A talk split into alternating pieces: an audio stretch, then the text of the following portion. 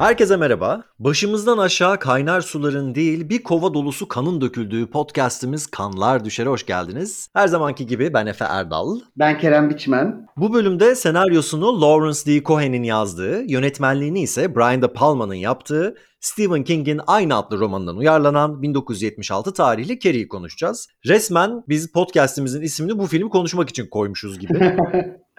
bu kez kanlar gerçekten düşüyor bu filmde. Başımızdan aşağı. Sen ne zaman izledin filmi ilk olarak? Ben 90'ların ikinci yarısında izledim Efe hatırlamıyorum yani yıl olarak bu kez. Sonrasında da birkaç kez izledim aslında filmi. Bir de şimdi her zamanki gibi bu kayıt için izledim. Ben de galiba 2000'lerin başında izledim. Bu daha önce bahsetmiştim. Bir böyle aile tanıdığımızdan bir takım korku filmlerini VHS kasetten yine VHS kasete aktarma yapmıştık. Bunun da onlardan bir tanesiydi. Ya ben ilk izlediğimde biraz şey bulmuştum filmi. Şimdi son anlarına kadar biraz sakin ilerleyen bir film ya. Yani en azından benim çocuk aklıma göre. Çünkü ben bunu hakikaten efsanevi bir korku filmi olarak biliyorum. Ve gerçekten an be an korkmayı bekliyorum. E, o yüzden biraz hayal kırıklığına uğramıştım ama yani o son zaten o balo sekansı yani neye uğradığımı şaşırdığım için bütün o film boyuncaki sakinliği telafi etti ama zaten şimdi izlediğimde tekrar birkaç kere daha izledim geçtiğimiz yıllarda. Gerçekten film boyunca aslında o kadar sakin bir durum yokmuş. Film an be an gerginmiş. Bunu anlıyorsun. Arada bize böyle komik esneme payları bıraksa da film. Hani sen hep diyorsun ya filmi işte bu son izlediğimde daha çok seviyorum diye. Gerçekten bana bu oldu. Bu sefer son izlediğimde Carrie'yi çok daha fazla sevdim film olarak. Yani benim için de aslında çok benzer bir şey geçerli. Tam olarak söylediklerinin aynısını söyleyebilirim. Bana da çok sakin gelmişti ilk izlediğimde. Ama tabii aslında işte nelerden gerildiğimizde böyle yaş aldıkça değişen bir şey olduğu için e, ben de bu son izlediğimde aslında filmin böyle baştan sona daha gergin bir film olduğunu fark ettim. Şimdi bu bizim konuşacağımız ilk Stephen King uyarlaması olacak. O yüzden yine özel bir yeri var. Aynı zamanda Stephen King'in de ilk yazdığı roman ve ilk sinemaya uyarlanan kitabı. Sen romanı okudun mu burada? Her şeyden önce onu sorayım. Ben romanı okumadım aslında. İşte ergenlikte çok fazla Stephen King okurdum ama bunu okumamıştım. Kitap bende var bu arada. Tam da şu an önümde duruyor. Muhteşem bir kapağı var. bu benim orijinal dilinde okuduğum tek Stephen King romanı. Kapağında Carrie'nin yakın plan yüzü var. Yüzünden aşağı kanlar akıyor falan. O yüzden bu kapağı görünce zaten alıp okumamazlık etmek istemedim. Bundan böyle bir 4-5 sene önce tekrar okudum bu arada liseden sonra. Bayağı kısa aslında. Stephen King'in normal külliyatına baktığımızda tuhaf bir yerde duruyor kısalığı yüzünden. To the point etkileyici bir kitap aslında. Film de kitapta şeyi anlatıyor. Hani biz hep uzundur konuşuyoruz ya coming of age işte çocukluktan yetişkinliğe geçme süreçleri. Bu tam olarak bize bu hikayenin bu ritüelin ortasına atıyor film. Aynı zamanda cinsellik, işte inanç ve din, işte fanatizm üzerine de bir şeyler söylüyor ama her şeyden önemlisi bullying dediğimiz akran zorbalığı meselesinin en çok mevzu edildiği korku filmi bu olabilir hakikaten. Şimdi bunların hepsini değineceğiz. İstersen karakterlerle başlayalım. Carrie White. Yani Carrie'yi bence sevmemek mümkün değil. Özellikle bu son izlediğimde her zaman olduğu gibi daha çok sevdim. Yani karakterle olan özdeşleşme, ondan sonra Carrie'nin aynı zamanda Sissy Spacek'in muhteşem oyunculuğu. Carrie kesinlikle benim sevdiğim bir karakter ve zaten filmde yani film boyunca Carrie'yi özellikle bu son izlediğimde herhangi bir anlamda kötü karakter olarak asla görmedim ve göremedim. Yani Carrie benim için filmin böyle şeyi. Aslında işte filmde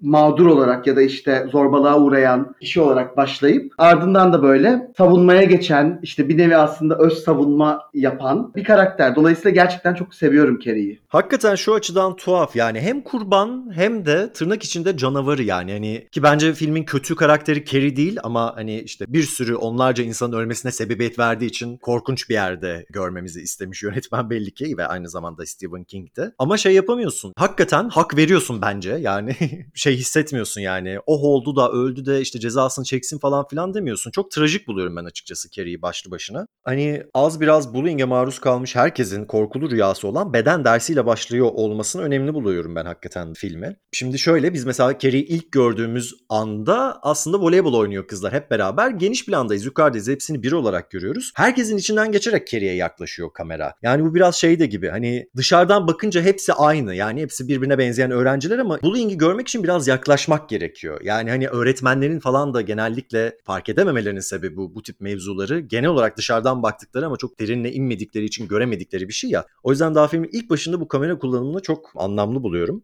Ve yani her şeyden önce bu hikaye Carrie'nin kadınlığını keşfetmesi, sahiplenmesi hikayesi. Mesela işte soyunma odasında çok şey başlıyor film. Çok erotik, çok sensual diyebileceğimiz bir şekilde başlıyor. Müzik öyle işte slow motion, kamera hareketi, işte içerisi zaten buharlı falan. Ve Carrie ile beraber biz de Carrie'nin bedenini öyle keşfediyoruz. Yani parça parça ayrı ayrı planlarda görüyoruz Carrie'nin bedenini. İşte bacaklarını görüyoruz, göğüslerini görüyoruz, yüzünü, dudaklarını görüyoruz falan. Bir de bunlar hep böyle şey dissolve'la geçmişler. Hepsi birbirine böyle bağlı hakikaten. Bir şiir gibi yani bir kadının bedenini hani parçalara ayırmış ve bunları bize böyle sunuyor değil de hakikaten hepsi birbirine bağlı ve smooth geçişlerle falan verilmiş. O şekilde görün yani bize yönetmen. Dediğim gibi müzik de çok o sırada romantik akıyor falan ama kanla beraber hani kanın birdenbire olaya dahil olmasıyla kendini belli etmesiyle birdenbire gerçekliğe dönüyoruz. Ama yani şunu da bilmemiz lazım. Adet olmak her ne kadar toplumca üstü kapatılmak istenen bir gerçeklik olsa da kadınlığa dair bir gerçeklik. Hatta bunu sadece kadınlıkla şey yapmayalım, sınırlamayalım. Başta şunu açık açık söyleyelim. Yani sadece cisgender kadınlar adet olmaz. Adet olan ama kendini kadın diye tanımlamayan birçok queer kimlik de vardır. Ama bu film sadece bildiğimiz kadarıyla cis karakterler üzerinden ilerlediği için hani şimdilik kadın şeyini kullanmamızda bir sakınca görmüyorum açıkçası. Hani bu toplumca üstü kapatılmak istenen derken de şunu bahsediyorum aslında. Hani nasıl işte pedlere, tamponlara uygulanan vergiler olsun ya da işte bunların satın alırken gizlenmesi, saklanması gereken şeyler olduğu vurgusunun yapılması falan sadece bizim toplumumuz değil genel olarak aslında dünyanın çeşitli yerlerinde de gördüğümüz bir şey. Bizdeki hali ama özellikle rahatsız edici. Brian De Palma da tam olarak aslında şey yapıyor. Yani buraya biraz parmak basıyormuş gibi geliyor. Hani bize başta stilize bir kadınlık sunuyor. Hani işte o smooth hareketler, işte o soyunma odasındaki çıplak kadınlar falan filan. Daha sonra bunu al aşağı ediyor. Yani hem de sis kadınlığa dair en basic olgulardan bir tanesiyle yapıyor bunu. Hani adet görmek. Yani olabilecek en doğal bedene dair durumlardan bir tanesi. Ama o şoku Kerry ile beraber biz de yaşıyoruz ve aynı zamanda işte akranların da nasıl davrandığını fark ediyoruz. Ve bu herkes için çok etkisi yaratıyor. Hem seyircileri hem de karakterleri. Aynen aslında bahsettiğin zıtlıklar böyle film boyunca var. Yani işte hep böyle bir an sanki bir masal gibi sonrasında çok daha böyle sert ve karanlık bir e, tasvir falan. Bu film boyunca hep var bence ve böyle birçok şeyi aslında hani gündelik hayatta olabilecek birçok şeyi böyle çok farklı bir şekilde sunup bizi şok edebiliyor. Bir yandan da Carrie hani bahsettiğin gibi işte hem kadınlık ya da başka meseleler üzerinden aslında söylediği çok şey olan bir film. Ama bir yandan da Carrie böyle sanki başka kimlikler içinde e, yani hikayenin tamamını aslında böyle bambaşka şekillerde de okuyabiliyoruz. Ve aslında bir yandan da bunu seviyorum. Yani Carrie özelinde hani bir yandan aslında böyle bir şekilde dışlanan, ötekileştirilen, hor görülen sanki bütün kesimlerin şeylerin hikayelerine dokunan bir hikaye bir yandan da. Kesinlikle öyle. Çünkü Carrie film boyunca sadece cinselliğini keşfetmiyor, telekinezisini de keşfedip kabulleniyor. Ve bu da tam queer okuma yapmamıza denk gelebilecek bir durum. Yani özel bir Carrie. Toplum gözünde zaten freak olmak e, LGBT'yi artı olmaya çok denk düşüyor ya. Carrie'nin hakikaten bir yeteneği var. Ama işte bu dışarıdaki insanlara tuhaf gözüküyor ve bunu saklaması gerektiğini düşünüyor. Annesi zaten gerçek anlamıyla dolaba sokuyor. Hani coming out of closet'ı geç gerçekten dolaba hapsediyor kızı oradan. Çıkmaması için çaba gösteriyor gösteriyor. Carrie'ye evde de huzur yok. Şey gibi bu hani annesi onu dolaba sokuyor sürükleyerek ki başlı başına çok hani rahatsız edici bir sahne o. Bir de annesine çıkınca şey yapıyor işte teşekkür ediyor onu öpüyor falan filan. Ama mesela yukarı odasına çıktığında aynası kırılıyor. Ve hatta bunun üzerine sonra işte araştırmaya başlıyor nedir bu falan filan diye. Hani bu biraz şey gibi inkar isteyen anneye duymak istediği şeyi söylüyor aslında Carrie orada. Hani hakikaten dolaptan çıktıktan sonra annesine teşekkür edip onu öpmesi şey hissediyor insan ya hakikaten o onu ezen annesinin altından çıkışı yok yani onun gücüne teslim olmuş durumda falan diye düşünüyordum. Ama işte bir sonraki sahnede o hani kendisine bakarken aynasının kırılması daha sonra anne içeri geldiğinde o aynayı bir şekilde yine büyük ihtimalle güçlerini kullanarak yerine takmış olması ve artık orada çatlak bir imaj görüyor olmamız film boyunca da bütün bu queer kimliklere dair bir şey söylüyor temelde. Bir de o çatlayan aynada arkada gördüğümüz insa portresini de unutmamak lazım. Yani Carrie'nin hayata bakışı yani din gözüyle bakışı annesinin dayattığı din gözüyle kendisini algılama hali de değişiyor. O da çatlıyor aslında. Yani evet buna katılıyorum. Bir de şey hani işte LGBT artıların belki ergenliklerinde ya da yetişme süreçlerinde lisedeyken, okuldayken, ailedeyken yaşadıkları şeylerin böyle çok benzerlerini yaşıyor Keri bu süreçte. Ki tam da kendi içinden geçtiği deneyimin ne olduğunu merak edip adını koymaya çalışıp dururken bir yandan. Ve zaten sen de az önce söyledin sanırım şey yani önce bunun ne olduğunu araştırıyor. Bu da gene işte çok benzer bir süreç. Böyle çeşitli cinsiyet kimlikleri ya da cinsel yönelimlere sahip insanların önce kendilerine açılma sürecinde yaşadıklarıyla çok paralel. Bir yandan da işte bunun ne olduğunu öğreniyor ve annesine şey diyor hani böyle başka kişiler de var anne. Hani bu bir problem değil falan diyor. Bu bakımlardan da aslında çok örtüşüyor. Güzel bir açılma sahnesi o aslında hakikaten o mutfakta annesine söylediği. Yani normal bir durum diyor nihayetinde. Tabii annesi cadı diye karşılık veriyor onu. Kendi süzgecinden geçirip ancak böyle bir cevap üretebiliyor. Ama yani ne yazık ki film bütün bu hani açılma süreçleri işte Carrie'nin özgürleşmesi, kendini kabul etmesi aslında güzel seyrinde ilerlerken tam bir trajediyle bitiyor. Yani o yüzden ben Carrie'yi totalde çok trajik bir karakter buluyorum. Ee, yani ne yapsa o içinden çıkmaya çalıştığı korkunç evden, korkunç okul durumundan, o sosyal kabustan bir türlü kurtulamıyor. Ha diğerlerine de kabusu yaşatıyor mu? evet. en azından onu yapıyor ama yani hani hiçbir şekilde kurtuluşu yok bu kadının. O yüzden çok üzücü buluyorum onun halini. O zaman bence filmin kötü karakteri olduğunu düşündüğüm kişiye gelelim. Annesi Margaret White.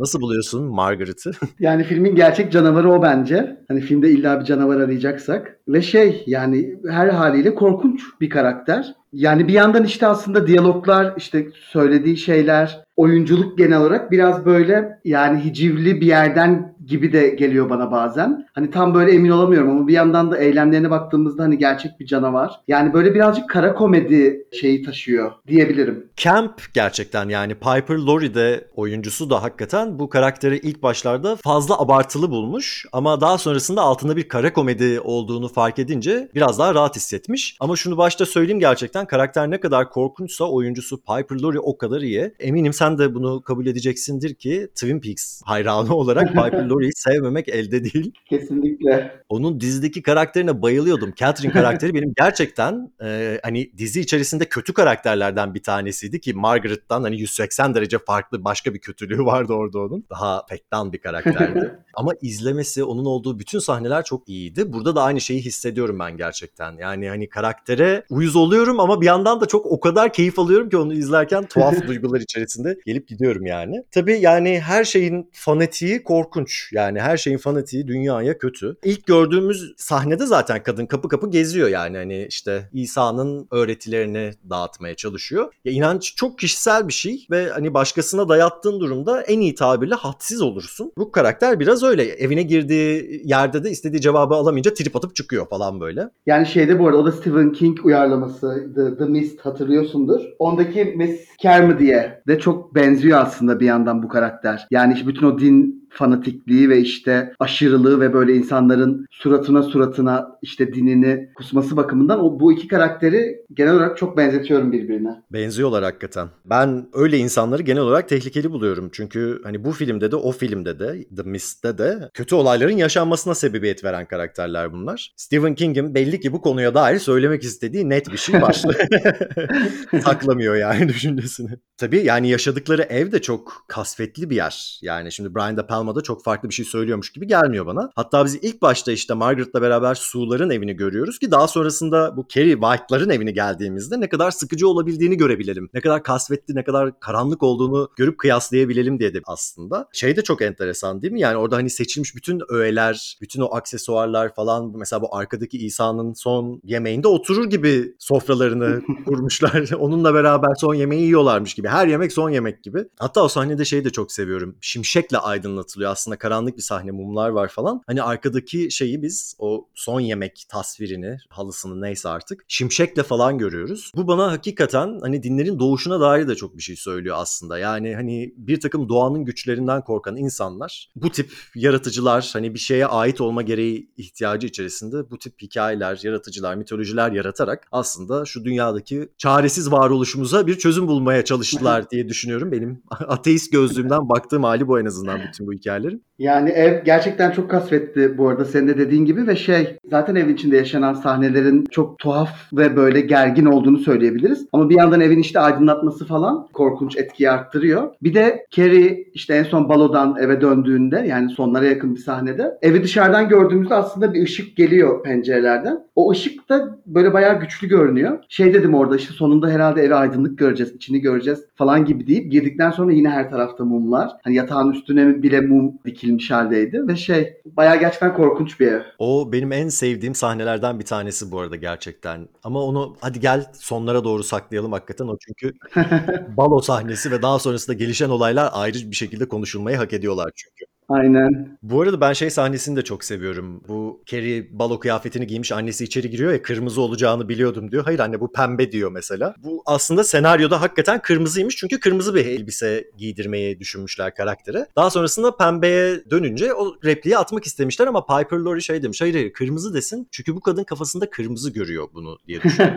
hakikaten ben de izlerken şey diye düşünmüştüm. Ya hani bu tip fanatikler hani bir şeyi meşrulaştırmak için ellerinden geleni yaparlar yani. O yüzden tartışacak ortam da bırakmazlar sana yani. Evet kırmızıya yakın mı? Evet ama kırmızı mı? Hayır tabii ki yani uçuk pembe o. Öyle görmek istiyor hakikaten. Manipülatif bir karakter. Hani bu kendisine zarar vererek de hani duygu sömürüsü falan yapmanın boyutu oralara falan da taşınıyor. Çok korkunç ya çok toksik bir anne figürü. Ve az önce de dediğin gibi yani evin bu kadar kasvetli olması hani dışarıda bir takım akran zorbalığına maruz kalıyorsun. Eve geldiğinde insanın huzurlu hissetmesi lazım değil mi? Ama yani eve gelince korkunç gotik bir kilise gibi evin içerisi. Burada da huzur yok yani. Burası da başka türlü bir zorbalığın döndüğü bir mekan temelde. Ama bir yandan da tabii Margaret'ın söylediği şey de gerçekleşiyor mu? Gerçekleşiyor. K- filmin sonunda o elbise gerçekten kırmızı bir hal alıyor. Ama zaten anne karakterinin söylediği her şey oluyor filmde. Hani seninle dalga geçecekler diyor. Dalga geçiliyor. Elbise kırmızı dediğinde hakikaten kana bulanmış bir halde geliyor eve falan. Ama film ona hak vermiyor. Osu güzel. Yani kadın haklıydı. Hani evden çıkmaması gerekiyordu bu kızın şeyinde bir şey demiyor. Temelde zaten herkes birçok fraksiyon kötü yani burada. Sadece tek bir kişiye atfettiği bir şey değil. Ee, Herkesin suçu, toplumun suçu falan gibi aslında daha büyük bir şey söylüyor. Ama film mesela Margaret'ı şurada yargılamıyor. Onu da ayrıca seviyorum. Şimdi bir tekrar kullanım var yine kamera açılarıyla ilgili. Bu Carrie adet görüp eve geldiğinde annesi karşısında işte açıp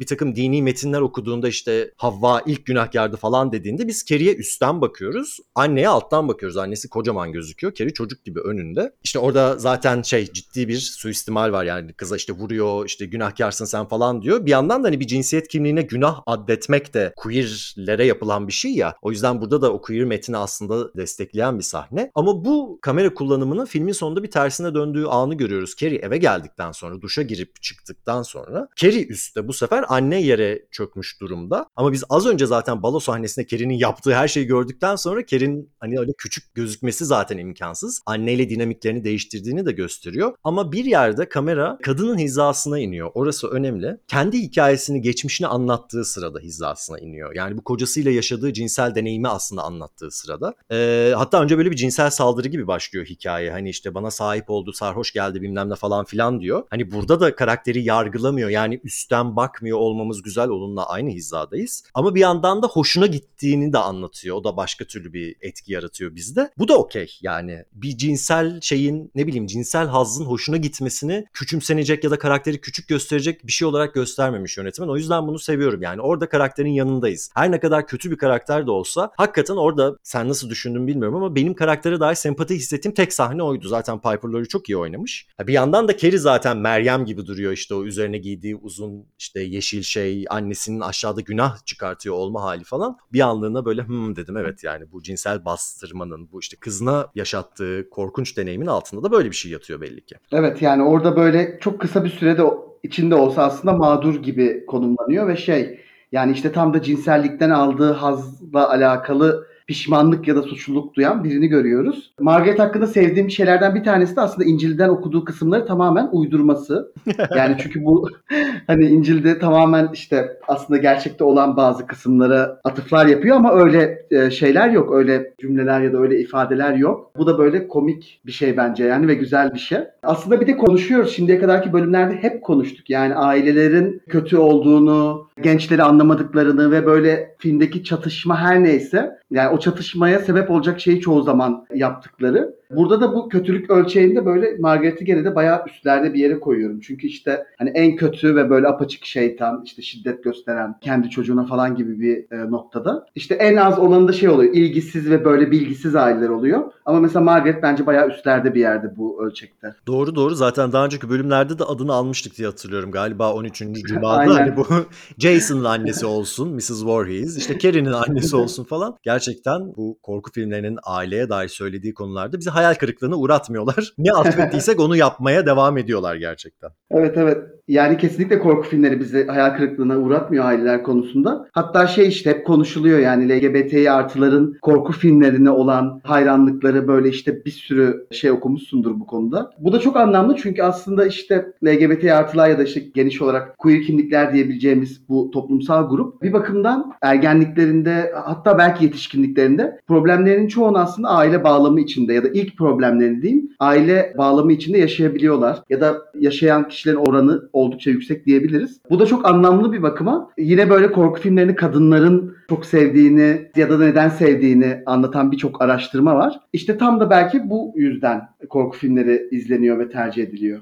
Doğru hakikaten yani gerçek hayatta savaşılamayan canavarlarla en azından film bazında da olsa başka karakterlerle yapılan özdeşleştirmeler bağlamında da olsa bir şekilde o katarsiz yaşanacak. Peki Su karakteri hakkında ne düşünüyorsun? Yani Su hakkındaki hislerim karışık aslında. Normalde sevmem gereken bir karakter olmalı gibi. Ama bir yandan da böyle çok inanılmaz biçimde özdeşleştiğim bir karakter değil. Yani film bu arada tabii ki Final Girl tropunu kullanmıyor ve çok bu film için alakasız kalıyor bu. Ee, ama şey, filmin teknik olarak Final Girl'ü belki diyebiliriz Su için. Çünkü hayatta kalan tek kişi oluyor filmin sonunda. Ve film şey aslında böyle çok net biçimde sevmemiz gereken ve sevmememiz gereken karakterleri bize aslında veriyor. İşte Su, Tommy, Miss Collins ve Carrie'yi sevebileceğimiz ya da iyi karakterler olarak görürsek geri kalan herkes zaten filmdeki kötü karakterler oluyor. Bu bakımdan da ilginç. Ama şey yani suyu konuşurken aslında şunu da söylemek istiyorum. Aslında filmdeki bütün önemli karakterler kadın. Yani başından sonuna kadar filmin. İşte Carrie, annesi, Chris, bu tuzağı hazırlayan, işte beden eğitimi öğretmeni, sonra Su. Genelde bütün olay örgüsü aslında kadın karakterler arasında ve kadın karakterlerin aldıkları kararlarla ve yaptıkları şeylerle dönüyor. Bunu seviyorum aslında bir bakıma. Ama dediğim gibi Su'yu böyle özel olarak çok sevdiğim bir karakter değil. Yani ben de çok böyle büyük hisler hissetmiyorum ama hani öncelikle o da o zorbalığa ortak olup daha sonrasında pişman olması bakımından önemli buluyorum açıkçası böyle bir karakterin varlığını. Çünkü hani böyle bir değişimin yaşanmasını göstermesi de güzel. Yani kötü illa kötüdür işte böyle başlar böyle gider değil hakikaten bazı insanlar. Hele ki daha sonra büyüdükleri zaman yani o mesela ortaokulda liseden çıktıktan sonra aa ne yapmışım ben diyorlar yani zorbalık hikayelerinde. Neresinden dönersen kar aslında. Bir yandan da bu okul zamanındaki arkadaşlıkların nasıl hani birilerini düşman belleyip işte birini dışlamak üzerine nasıl yakınlık kurulduğunu göstermesi anlamında da iyi. Su'nun kendini bu şekilde dışarı tutmasını seviyorum. Hani kendi balosuna gitmeyecek kadar aslında bir iyilik yapmaya çalışıyor. Ama bu iyiliği yapmasaydı da bu katliam da yaşanmayacaktı aslında. Filmin geneli de böyle aslında yani. Şimdi biri bir şey yapıyor iyi niyetli ama daha sonrasında karşısında kötülük yapan biri var. Onun karşısında cezasını başka biri çekiyor falan ya da kendisi çekiyor. Şeyde de hani Su'da tam balo sahnesinde planı ifşa edecekken suçlu sayılıyor. Hani dışarı atılıyor ama tam da bu sebepten kurtuluyor mesela. O yüzden ben filmi totalinde böyle bir Yunan mitolojisi gibi görüyorum. Yani hani beyaz ve siyah değil de daha böyle adalet terazisi biraz şaşmış. Aslında belki gerçek dünyada gibi. Yani hani iyiler kurtulur, kötüler işte hak ettiklerini bulur gibi bir tablo sunmuyor nihayetinde bize film. Yunan trajedileri de az çok böyledir ya gerçekten işte. Daha öncelerde hep konuşuyoruz. Ödül gibi dediğin şey aslında sana ceza olarak döner. İşte bir şey yaparsın, tam bir şeyden kaçmaya çalışırken o diğer olayları tetikler ve kendini ilk o kaçtığın şeyin içerisinde bulursun. O yüzden her şey bağlantılı yani bu filmde de böyle. Ama Su da nihayetinde hayatta kalan tek kişi olduğu için hayatı boyunca bunun travmasını yaşayıp duracak herhalde. Peki Tommy hakkında ne düşünüyorsun?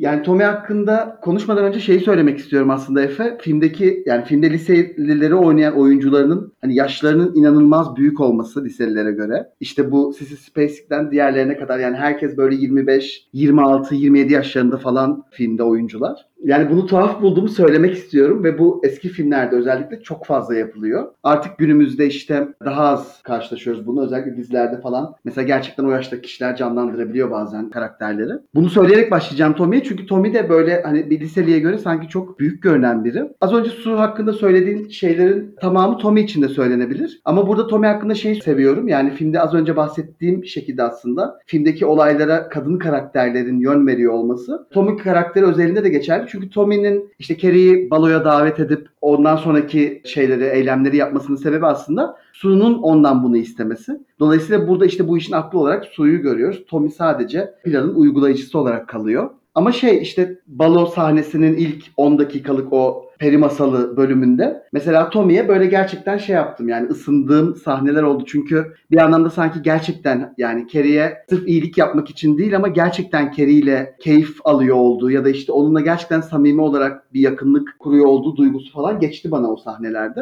Bunu seviyorum Tommy hakkında ama işte o da maalesef diğerleri gibi kötü bir sonla karşılaşıyor. Gerçekten öyle oluyor. Ya ben tatlı buluyorum Tommy'yi. Yani hem görünüş anlamında tatlı buluyorum ama şey de yani e, karakter olarak da öyle. Tam da senin söylediğin sebeplerden dolayı. Yani sırf iyilik yapmış olmak için değil de hakikaten düzgün, samimi, içten bir diyalog kuruyor Carrie ile beraber. Tam böyle beyaz atlı prens diyeceğin karakterlerden bir tanesi. Hatta Su'ya tamam baloya Carrie ile gitmeyi kabul ediyorum dediği sahnede televizyonda bir kovboy filmi izliyor. Yani kovboylar için de Amerika'nın beyaz atlı prensi diyebiliriz yani ya da beyaz atlı prens tropunun Amerikan versiyonu diyebiliriz. Filmin sayılı iyi karakterlerinden bir tanesi. Peki bir sonraki iyi karaktere gelelim. Mrs. Collins. Onu nasıl buluyorsun? Yani Mrs. Collins de aslında yine Sue gibi böyle çok karışık hislerimin olduğu bir karakter. Yani ne tam seviyorum diyebiliyorum ne de sevmiyorum diyebiliyorum. Ama işte bir yandan Carrie'ye film boyunca destek oluyor. Aslında işte onu anlayan ve belki koruyan, biraz böyle koruyucu görev üstlenmiş birisi. Ee, ama şey mesela günümüzden baktığımızda işte öğrencilere yaptıkları bazı şeyler her ne kadar Carrie'yi korumak için de olsa çok böyle şey saygı duyulacak şeyler değil. O yüzden böyle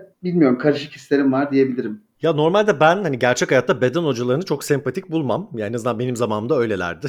Ama bu karakteri ben seviyorum ya gerçekten. Yani şimdi evet bir yandan işte öğrencilere tokat atması, işte onları cezalandırması falan filan bir yana bunları sırf Kerry'i savunduğu için yapıyor olması benim hoşuma gidiyor. Burada hani ne yazık ki lise gibi bir ortamda alınabilecek adalet şeyi az biraz böyle yerlerden geçiyor. Yani disiplinle bilmem neyle falan filan. Yani Kerry başka türlü bir adalet getiriyor oraya daha beter oluyor tabii ama o açıdan çok şey bulmuyorum. Yani en azından ne bileyim karakterleri zaten sevmediğim için bütün o işte dalga geçen kadın karakterleri çok sorunlu bulmadım oraları. Bu arada şeyi okudum ben Betty Buckley'nin yani oyuncusunun bu karakteri bir lezbiyen olarak tasvir ettiğini, öyle canlandırdığını okudum. Hani Carrie ile beraber oradan gelen bir bağı da varmış gibi geliyor bana. Çünkü mesela Carrie'yi savunmalarında falan hep oyunculuğunda bir şey var böyle. Gözünde hep bir yaş var kadının. Bana en azından öyle geçti. Hep çok duygulu davranıyor yani hani işte sizin utanmanız yok mu nasıl böyle davranırsınız falan derken ya da Carrie ile konuşurken falan. Hani sanki bu queerlikten gelen de bir dışlanmışlıktan gelen belki kendi zamanında da öyle olan bir karakter bu. Her ne kadar basketbol takımının kaptanıyla gitmiş kendi balosunu ama bu demek değildir ki daha sonrasında açılmış etmiş. Belki tam bu sebepten dolayı lise boyunca açılamamış. Lise zamanı outcast olmanın ne demek olduğunu bilmesiyle aslında gelen bir yakınlık olduğunu düşünüyorum ben. Yani çok benzer hisler bana da geçti. Hatta bir adım ileri götürüp şey diyeceğim. Mesela Miss Collins ile Norma arasında sanki böyle cinsel bir tansiyon varmış gibi bazı sahnelerde.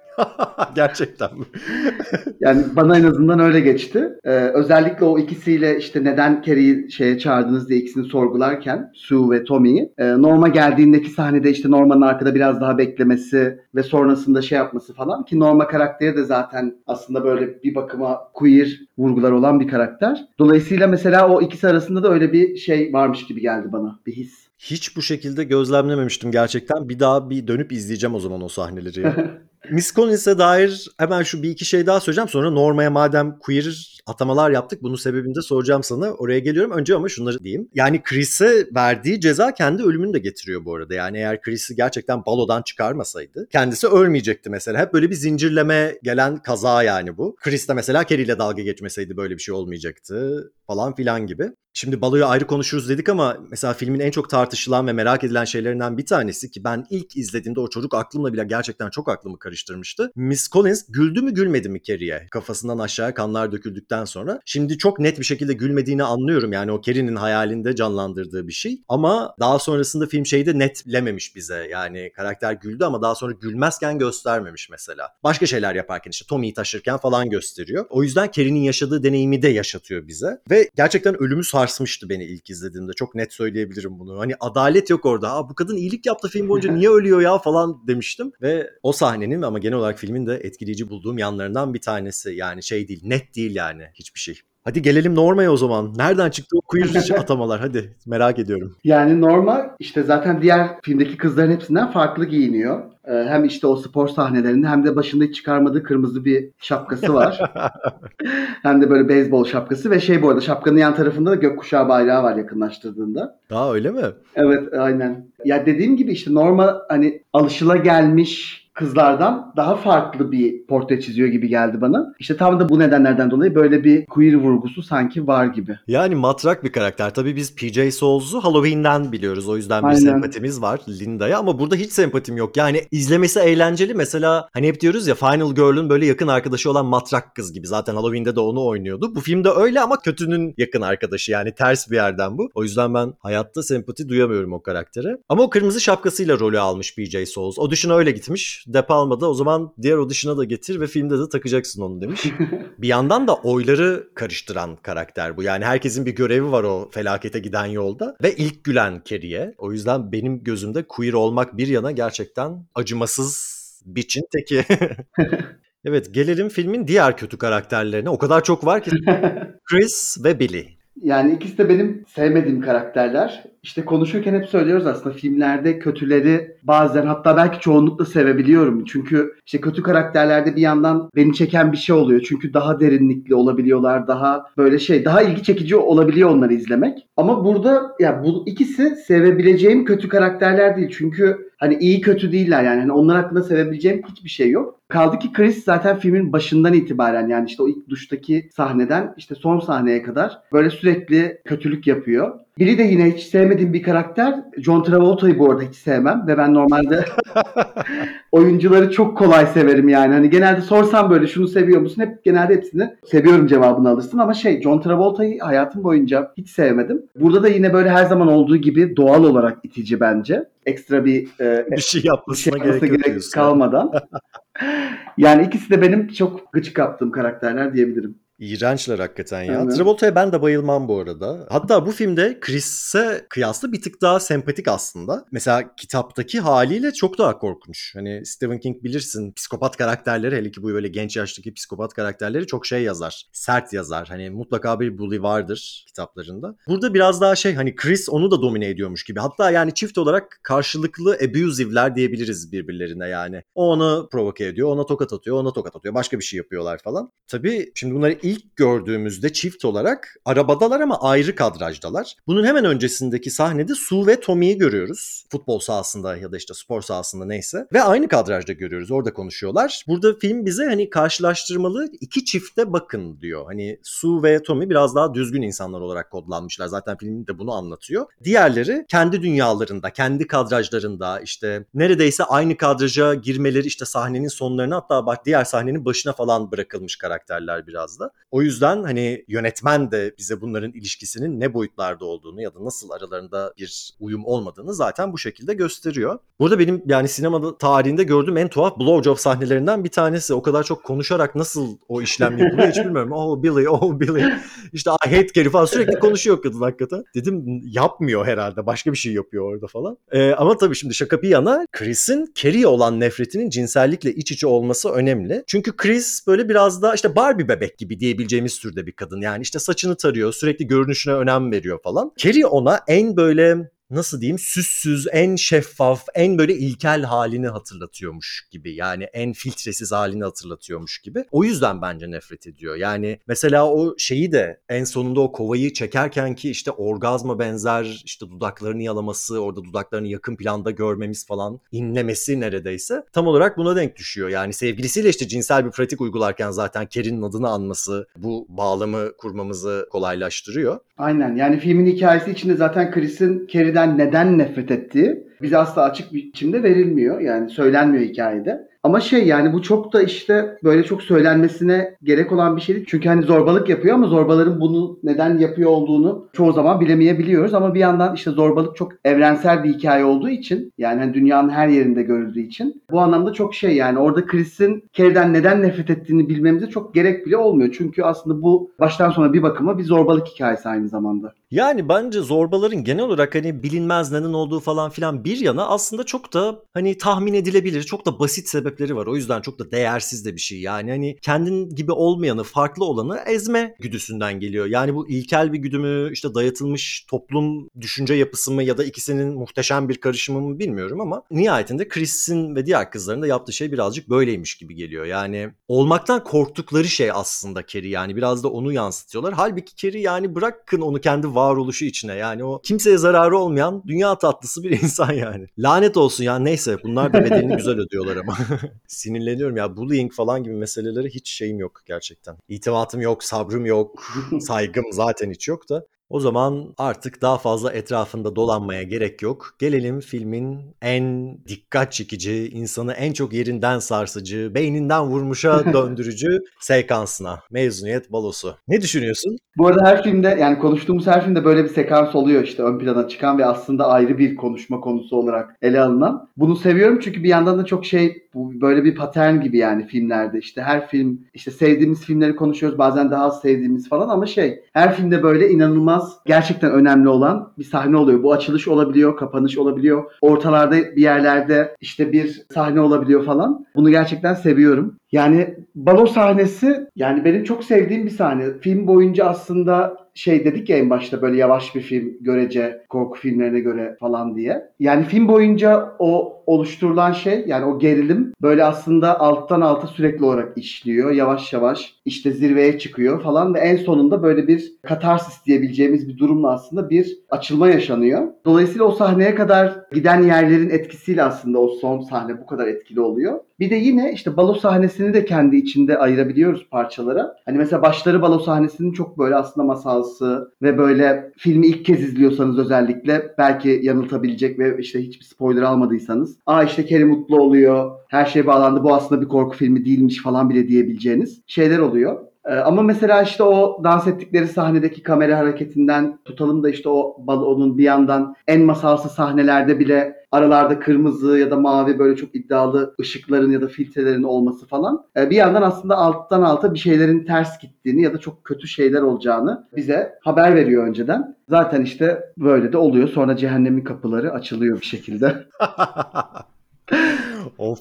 Yani hani başka korku filmlerinde genel olarak aralarda işte başka cinayetler olur, başka büyük korkutucu sahneler de olur. Bu filmde gerçekten çok az az hani ara ara geriyor, işte yükseltiyor, düşürüyor falan ama hiçbir zaman böyle çok yüksek bir korku sahnesi vermiyor bize ta ki sonuna kadar. Hatta aralarda çok absürt sahneler de var filmde böyle işte montaj sekanslar işte şeye gittikleri, e, kıyafet almaya gittikleri yer. Saçma sapan bir sahne hatta araya böyle hızlandırma efekti koymuşlar falan ne gerek varsa. Ya da işte kızların beden dersinde nasıl hocaları tarafından cezaya maruz bırakıldıkları falan bunları uzun uzun görüyoruz. Bunlar hakikaten biraz absürt. Hatta biraz müzikle falan da böyle rahatlamamızı sağlamış film. Ama burada kayışı kopartıyor gerçekten. Sahnenin başı zaten filmin başı gibi başlıyor. Yine böyle tepedeniz ve bütün herkesi görüyoruz. Yine Carrie'ye odaklanıyoruz. Carrie'ye doğru yaklaşıyor kamera. De Palma hani filmin sonunda zaten çeşitli kurgu hareketleri yapmadan önce burada bir herkesi bütün olarak göstermek istemiş. Bir de hakikaten böyle yukarıdan bakıldığında hepsi birbirine benziyor. Hepsi yine genç yani hani birbirlerinden fark yok. Carrie bile aralarında olsa aa bak adapte olmuş falan diyebileceğin tarzda bir kullanım ama işte kamerayla Carrie'ye yaklaşıp onu aslında ayırıyor. Ama zaten bütün sahne, bütün sekans boyunca sinematografi olsun, kurgu, müzik, ışık falan el ele gidiyor. Yani hiç bizi rahat bırakmıyor. Hani şey gibi hakikaten felaketler yaşanmadan önce çekilen böyle son fotoğraf gibi yani o böyle mutlu anlar falan ama Carrie'ye o kadar üzülüyorum ki ben onun mutluluğuna. Çünkü her ne kadar spoiler almış olmasak da şimdi Chris'lerin bir şeyler çevirdiğini biliyoruz. Sürekli o yukarıdaki kovaya kesmeler mesmeler falan yapıyor. Arada müzik zaten işte çok romantik masalsı giderken birdenbire gerilimi veriyor. Sen de demiştin zaten filmin başında hakikaten önce film bir şey yapıyor daha sonrasında tekrar altından başka bir şey çıkıyor diye. Bize o gerginliği hatırlatıyor. Yani şey yok rahat hiçbir şekilde etmiyoruz o sahneyi izlerken. Dans sahnesi de öyle hakikaten yani o kameranın işte normalde romantik gözükecek bir sahne daha sonrasında o kadar hızlı dönüyor ki Carrie ile Tommy bir tarafa dönüyor kamera zaten diğer tarafa dönüyor. Hem bir yandan Carrie'nin şeyini yaşıyoruz hakikaten ayakları yerden kesildi başı döndü ama bir yandan da seyirci olarak gelmekte olan felaketin habercisi gibi de aynı zamanda.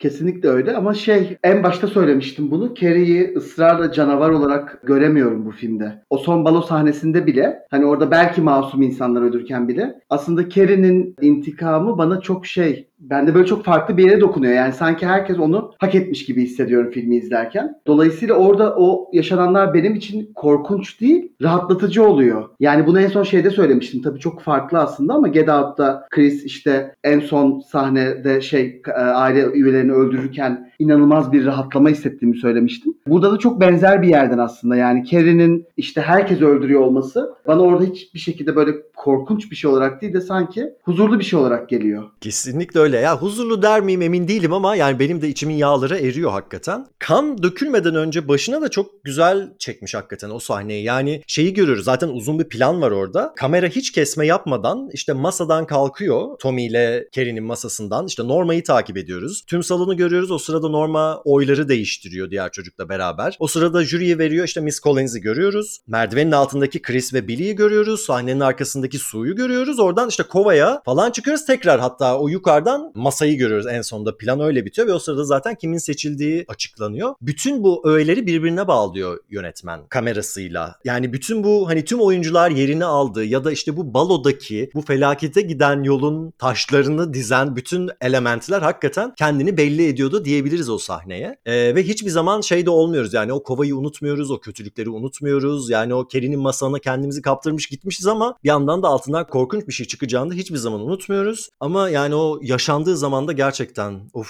çok etkileyici. Yani orada müzik, kurgu işte ya her şey çok önemli gerçekten. Yani şok efekti yaratıyor kan dökülmesi. İşte sesin zaten bir anda gitmesi bize tam olarak Kerry'nin yaşadığı deneyimi sunuyormuş gibi geliyor. Split screen kullanımı yani kadrajı ikiye bölmüş olması da baş döndürücü. Yani hem orada kalmışız gibi hissediyoruz hani o diğerleri gibi hissediyoruz hem de Kerry'mişiz gibi hissediyoruz. Halbuki yani tam o kullanımlar bize seyirci olduğumuzu hatırlatıyor.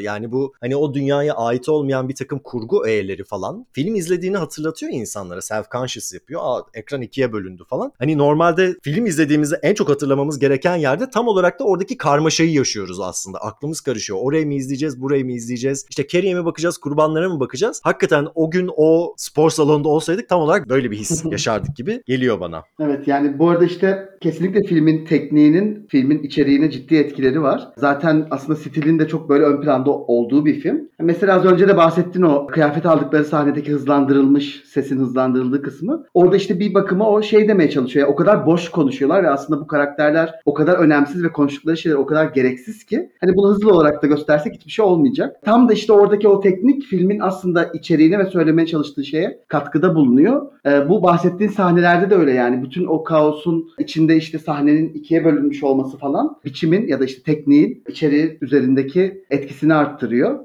Bir de şey yani film boyunca aslında mesela bu bir işte telekinesiz yani Carrie'nin böyle güçleri var. Ama mesela bu güce dair kendinin gidip böyle birkaç satır okuyor. Hatta biz de onunla birlikte okuyoruz. Burada hiç gizemli hiçbir şey yok. Yani film boyunca bir gizem yok. Sadece böyle bir gerilim var ve o gerilim giderek artıyor o balo sahnesine kadar. Balo sahnesinde artık birazcık hani merak ettiğimiz yani ne olacak hani ne olacak diye sorduğumuz kısım balo sahnesinde geliyor. O da şey yani o kova dökülecek mi dökülmeyecek mi? Dökülürse ne olacak gibi bir yer yerden bunu merak etmeye başlıyoruz. Filmin mesela başlarında böyle bir merak yok. Çünkü zaten özel güçleri ya da Kerry'nin yaşadıkları bize böyle merak uyandıracak bir yerden verilmiyor aslında. Sadece gerilimle veriliyor. Ve gerilim gerilim gerilim ama balo sahnesinde gizem ve gerilim bir araya geliyor gibi biraz diyebiliriz. O yüzden de daha da güçleniyor sahne. Öyle hakikaten. Bu biraz Hitchcock'un bomba örneği var ya ona da benziyor hakikaten. Hani iki karakter yemek yiyorlarsa ve bir anda bir bomba patlıyorsa bu sürpriz olur ve bu hakikaten korku janrına biraz daha yakındır. Ama sen seyirciye hem yemek yiyenlere hem de masanın altındaki bombayı gösterirsen ve işte ne zaman patlayacak gerginliği yaratırsan bu da gerilimdir diyor. Bunu çok güzel kullanıyor film bence. Yani o türler arası geçişi de çok güzel yapıyor. Çünkü evet dökülecek mi dökülecek mi döküldü. Haydi bakalım şimdi o şok etkisini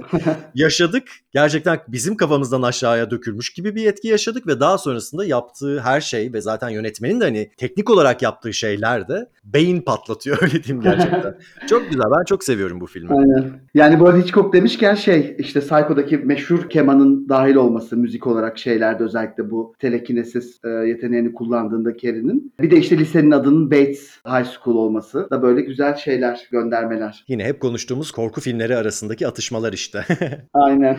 Tabii bu hani split screen olayı şu anlamda da önemli. Normalde split screen dediğin şey hani aynı mekanda olmayan başka dünyaları göstermek için falan da kullanılabilir. Burada neredeyse işte aksı atlatarak, sağdan sola kayarak, aynı mekan içerisinde bir yakınını bir uzağını göstererek değişik şeyler de sunuyor bize. Yani olayın hakikaten hani hem detayını hem uzağını falan görüyoruz ama bu bize big picture'ı göstermiyor mesela. Daha da akıl karıştırıcı bir hal alıyor. Ama film mesela şunu da yapıyor. Başka bir kamera tekniğini kullanıyor. Split diopter denilen şeyi kullanıyor. O dünyada aslında aslında bir arada aynı kadrajda olmayacak şeyleri kamerası sayesinde bir araya getiriyor yönetmen. Ee, hani Tommy ile Carrie'nin işte sınıfta önlü arkalı oturdukları yerde halbuki Carrie arkada oturuyor. Arada başka biri var. Norma o büyük ihtimalle. Tommy önde mesela. Onlar işte aynı kadrajda buluşabiliyorlar. Ya da arkadakiler küçük öndekiler daha büyük olduğu sahneler var. Miss Collins ve arkada kızları görüyoruz. Carrie'nin annesini önde görüyoruz. Carrie arkada dolaptan çıkıyor falan. Bu sahnede baloda o ibre şaşıyor. Yani hani ön, arka, sağ sol falan değil. Yani dünyayı parçalıyor gibi aynı zamanda. Balo salonunu gerçekten paramparça ederken bizim de dünyamızı, algımızı paramparça ediyor aslında. O yüzden hani çok meşhur sahnelerden bir tanesidir o. Yani bu arada split screenler çok daha fazlaymış orijinal kurguda. Ancak işte çok böyle yorucu olduğu ve De Palma'nın hedeflediği gibi olmadığı için sonradan son kurguda onlar böyle azaltılarak bu hale getirilmiş. Valla bu haliyle yeteri kadar kafa karıştırıcı zaten Ee, ve çok etkili. Keşke öyle bir katının da şeyi hali olsaydı yani izleyebileceğimiz bir hali olsaydı da karşılaştırsaydık. Aynen.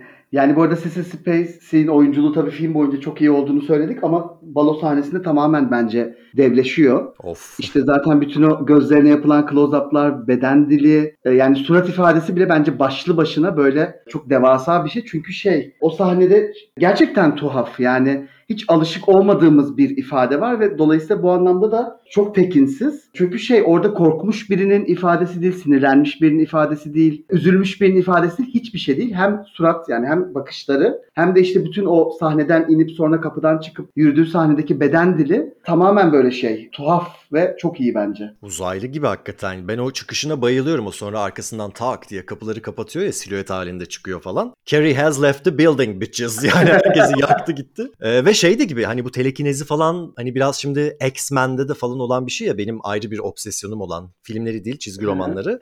Mutant gibi de aynı zamanda. Hani hem bu mutantlık durumu hani telekinezi güçleri olması hem de zaten bu X-Men olan benzerliği benim kafamda tamamen queerleştiriyor bütün bu meseleyi. Çünkü X-Men başlı başına bir queer alegorisi zaten. Ee, hatta şey de diyebiliriz yani Carrie bu baloyu heteronormatif pratiği başlarına yıkıyor gerçekten. Kesinlikle. Ve saçma da bir şey. Datesiz de gidemiyor insan mesela. İlla bir date'in olması gerekiyormuş. Su o yüzden gidemiyor falan mesela ki iyi ki de gidemiyor. Hatta gidiyor da işte atılıyor falan neyse. Saçma yani totalde baktığında bunları yıkıma götürmesini de seviyorum.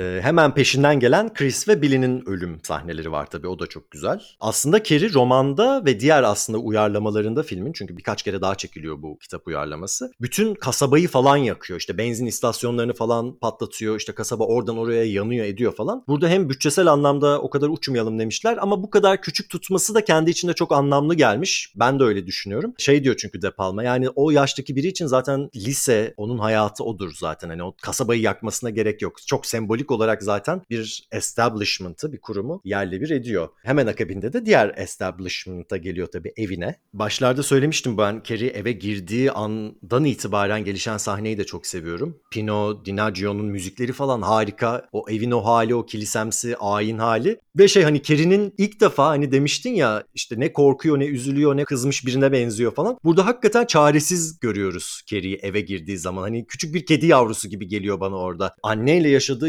yüzleşmeyi de çok seviyorum. Zaten filmin başı da hani bir duşla bir temizlenmeyle başlayıp sonra kana bağlanıyordu. Burada da hakikaten o işte bir temizlenmeye gidiyor ama hemen akabinde tekrar kirleniyor Carrie. Yani günahlarından arınamıyor da diyebiliriz. Ki Türkçesinin de günah tohumu olması belki bu anlamda mantıklıdır. Burada biraz çünkü dramatik license'a kaçmışlar gerçekten. Carrie yani filmin adı isim. Carrie diye de tutulabilirdi de günah tohumu diye biraz yargı dağıtmışlar. Ama hakikaten filmin bu söylemi içerisinde kaçamıyor kadın o. Yani kandan bir türlü kurtulamıyor. Filmin başından sonuna kadar. Ne kadar temizlenmeye ne kadar arınmaya uğraşsa da çalışsa da. Ve tabii ki annenin ölümü. Benim yine sevdiğim sahnelerden bir tanesi. Kitapta kalbini durduruyor aslında. Çok şey bir ölüm. Hani belki kitabın kendi anlatısı içerisinde anlamlı bir ölüm olabilir. Çünkü işte karakterin iç sesini duyuyoruz falan filan. Ama şey burada yani anneyi çarmıha germek zaten çok temelde bir şey söylüyor bize. Bizim bunun üzerine bir şey daha söylememiz o çok fazla göze parmak olacak ama şunu söylemem gerekiyor. Annenin çarmıha gerildikten sonraki inlemesi çok enteresan gelmişti bana. Yine Piper Laurie'nin fikri. Ölmekten zevk alsın yapamazsın bu kadın demiş. Çok etkileyici buluyorum. Bir de uzun uzun hani bir iki değil hakikaten. Bayağı inliyor. Tabii bunun içerisinde penetrasyon olduğunu da göz ardı etmeyelim gerçekten yani. Hani bütün hayatını seks karşıtlığı ve bunun bir günah olduğunu kabul eden bir karakter. Her tarafı delik deşik edildikten sonra, kesici delici aletler içine girdikten sonra inliye inliye ölüyor. yorumu size bırakıyorum. Yani biz size de bırakmıyorum. Yönetmen yorumu zaten kendisi yapmış. Bir yorum da yok ortada. Bu da çok net açık yani aslında söylediği şey. Yani o ev sahnesi mesela bu son izlediğimde şeyi düşündüm. Acaba orası olmasaydı ve Carrie işte balo e, okuldaki spor salonunun kapısından çıkıp böyle kameraya doğru yürüseydi ya da uzağa doğru falan. Film nasıl olurdu diye düşündüm. Ama anneyle yüzleşmesi gerekli o final boss.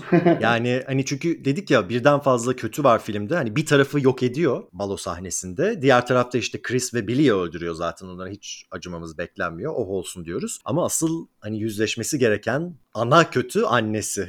evet ama hani belki onu da öldürüp çıksaydı dışarı falan gibi. ha sen Carrie kurtulsa istiyordun. Evet, evet. Hmm.